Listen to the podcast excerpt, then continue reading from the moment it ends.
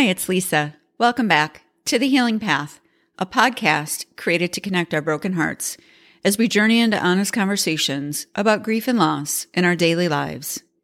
Following the deaths of two of my children, I struggled for many years to fill the holes in my heart. I felt like I tried everything prayer, meditation, therapy, coaching, reading, journaling, you name it. Plus, I tried a few less productive approaches. And after two decades of continuing to grieve, it occurred to me that maybe I'd set the wrong target. Instead of trying to feel better by filling those painful voids, I've learned that building a life around them is a much more attainable target. A major part of this approach is talking openly about what my grief is like instead of keeping it to myself. With this newfound permission to let all the parts of me be here, I feel more human and less like a robot on autopilot. So I created the Healing Path podcast with the hope that sharing our stories in a mutually compassionate environment will help us to stop working so hard to hide our scars from ourselves and others and start wearing them proudly as the medals of love that they are. So thank you for joining this episode of The Healing Path. Today I'm chatting about a post from last August, that's August 21, um, called Kindness in 20 Bucks. When I used to work in the city, I would pass multiple homeless folks on my way from the train station to my office. In the warm weather, I felt compassion for people that had no, nowhere to go or to live. But in the cold weather, I found it hard to stop thinking about all those bodies I passed, sleeping on box covers, under anything that could be used as a blanket. The air was ice cold and the ground was frozen. People slept in doorways, under awnings, and anywhere they could gain shelter from the biting winds. Sometimes I would remember to put a $20 bill in my coat pocket or in the hand of my warm glove. That way, I could easily take it out and place it in the nearly frozen hand of a stranger street sleeper. My prayer was that when they awoke, they could at least get a warm breakfast or a bottle of something strong if that's what they wanted. This ritual brought me a tiny bit of comfort that I'd helped in some small way.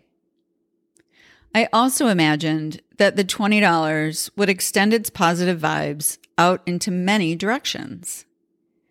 As that little bit of money was dispersed into different hands and traveled to new environments, my hope was that it would continue to bless those it came into contact with.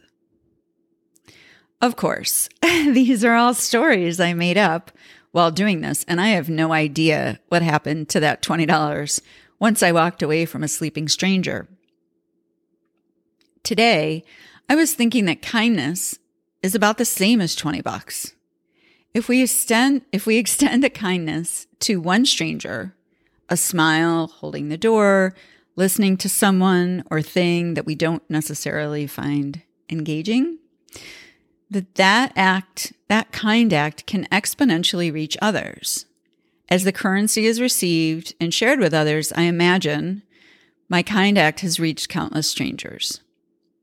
Of course, as with $20, I have no idea if that actually happens, but it doesn't cost anything to be kind. And wouldn't it be cool if all we had to do was have every person in the world perform one kind, selfless, selfless act every day to aggregate the expanding kind energy across humanity? It's not as hard as you might think. And moreover, when we are generous with others, we simultaneously bless ourselves. So this is a bit of a short and sweet post, um, but some of them are. And yeah, uh, generosity, as you know, is one of my favorite topics. If you follow my work at all, um, but this is this is something that I used to do, and it's funny because I would I would literally plan ahead um, to put money in my glove because honestly, it was so cold. Just even trying to take my glove off to get money out, it was just cold. So I did feel as though I was helping a little bit, particularly you know, I obviously have a soft spot for women because I am one, and particularly um, older women just sleeping in doorways and like their hands are frozen I mean, they're just frozen shut. And so whenever I could, I just thought, even if they could get a hot cup of coffee to put their hands on, or maybe they could, I don't know, like pay to go to a movie so they could sit inside or something. I don't know. I don't know how that money was used, but I can tell you that I felt very um, full going into work, you know, knowing that I had somewhat connected with somebody. And I talk a lot about generosity, about the effects that it has not only on the receiver, but on the giver. Um, that the giver receives, you know, we get that nice dopamine hit. And um, also, if anybody's witnessing that act, that can also bring that person, the observer, a dopamine hit.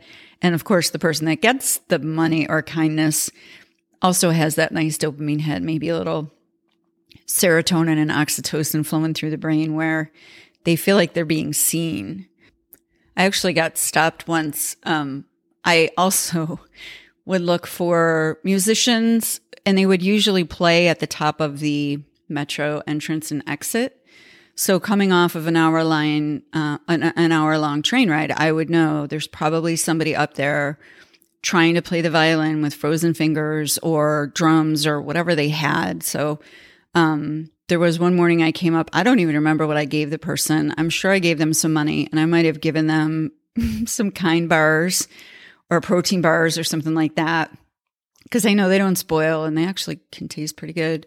Um, but somebody who saw me do that just came up behind me as I continued on my walk, short walk to my office and stopped me. And he was like, you know, you are really kind.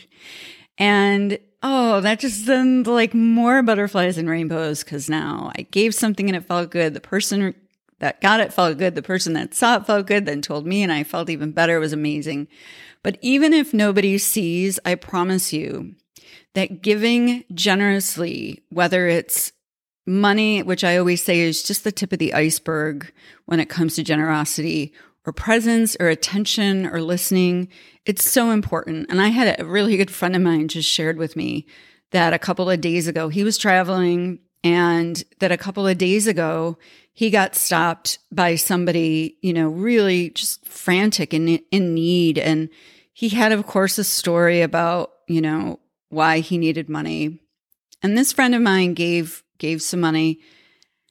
And I won't say he was lamenting it because he really wasn't. He was really owning it. And I was so proud to have a friend that would do that just like I would because we don't have to know where that money goes. But I always just feel like if someone's asking for money, if I have even a dollar on me, I'll do it. I'll give it to them because for me, you know, that could be me, right? That may be me for all I know, the direction that my life is going. And um, there's something very holistic and organic and magical about locking eyes with a stranger and being generous, just even if it's a split second, or even if you don't see their eyes because they're closed and you're putting money into their frozen hand, you're still, we just, we're built hardwired per Brene Brown and all of her hard work.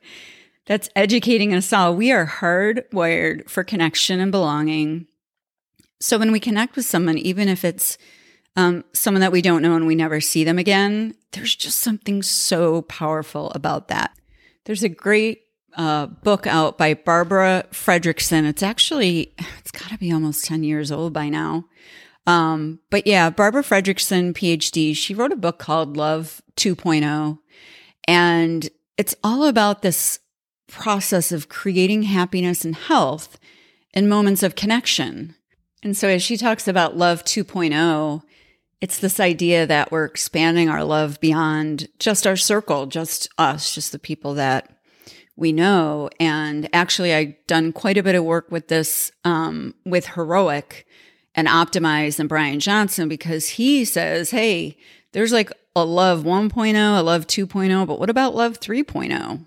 Which would be, you know, extending even beyond the people that we can see or love 4.0 like how do we how do we take this research and use it to our advantage? And what we know for sure is that when we connect with another it can be a pet it can be a human and particularly if you have suffered any trauma of any kind which basically qualifies a lot of people that connection is the answer.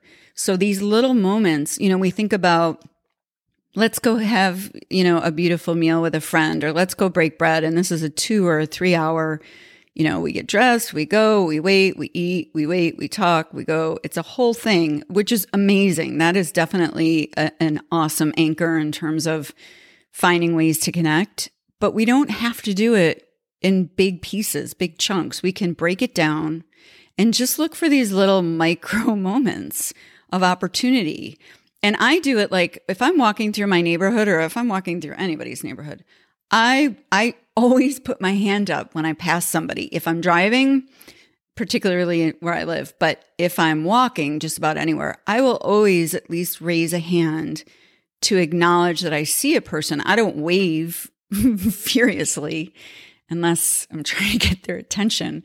But mostly I'm just like, hey, you know, I'm putting that hand up because for two reasons. One is I want you to know that I see you. And if you are part of the community that I live in, then, you know, I really want you to know that I recognize that. And so if you're walking where I'm walking, we're probably in the same community. So we should say hello. The second is because if you're not from the community, number one, it makes you feel more welcome, but also if you have any bad, you know, kind of malintent for whatever reason you're there, you know, it just brings that humanity to that particular situation. And I've heard this too when we're in situations of um, being victims of, you know, violent crime or something like that, particularly for women. And just, you know, one of the strategies, if, if all else fails and you don't have a shot at defending yourself, you know, the teaching is, you know, look the person in the eye and just say, I'm I'm someone's daughter. I'm someone's mother. I'm a sister. I'm a teacher. I'm a nurse.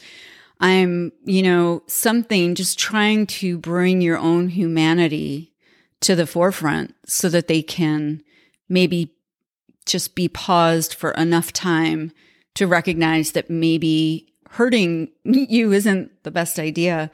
And that doesn't always work. But I do know that this idea of connection and the role it plays in our healing is super important. So this has been a lovely, uh, long talk, short post, but kindness and 20 bucks. Give it a shot. See what you can uncover as far as how you might feel when you do it. Or, yeah, it doesn't have to be money, but I always just encourage like hold the door or talk to your um, clerk or, you know, let people go ahead of you. If you're going into a building and there's somebody who is infirm, or even if they're just you know, not infirm. Let them through. Where are we really going in all this hurry? So it's not so much for them as it is for me because I really benefit every time I decide to acknowledge that there's another person and that maybe their needs are more important than mine in that moment. So let us know how you do. LisaMcFarland.com. This post again was back in August, was in August, uh, August 5th of 2021. And below each post, there's a place to put comments. So even though it's a little bit older, yeah, I'd love to hear um, if you give this a shot and just you could do a little experiment and see how you feel. But until we meet again, stay present, stay grateful, and stay healing. And as always, I thank you so much for listening.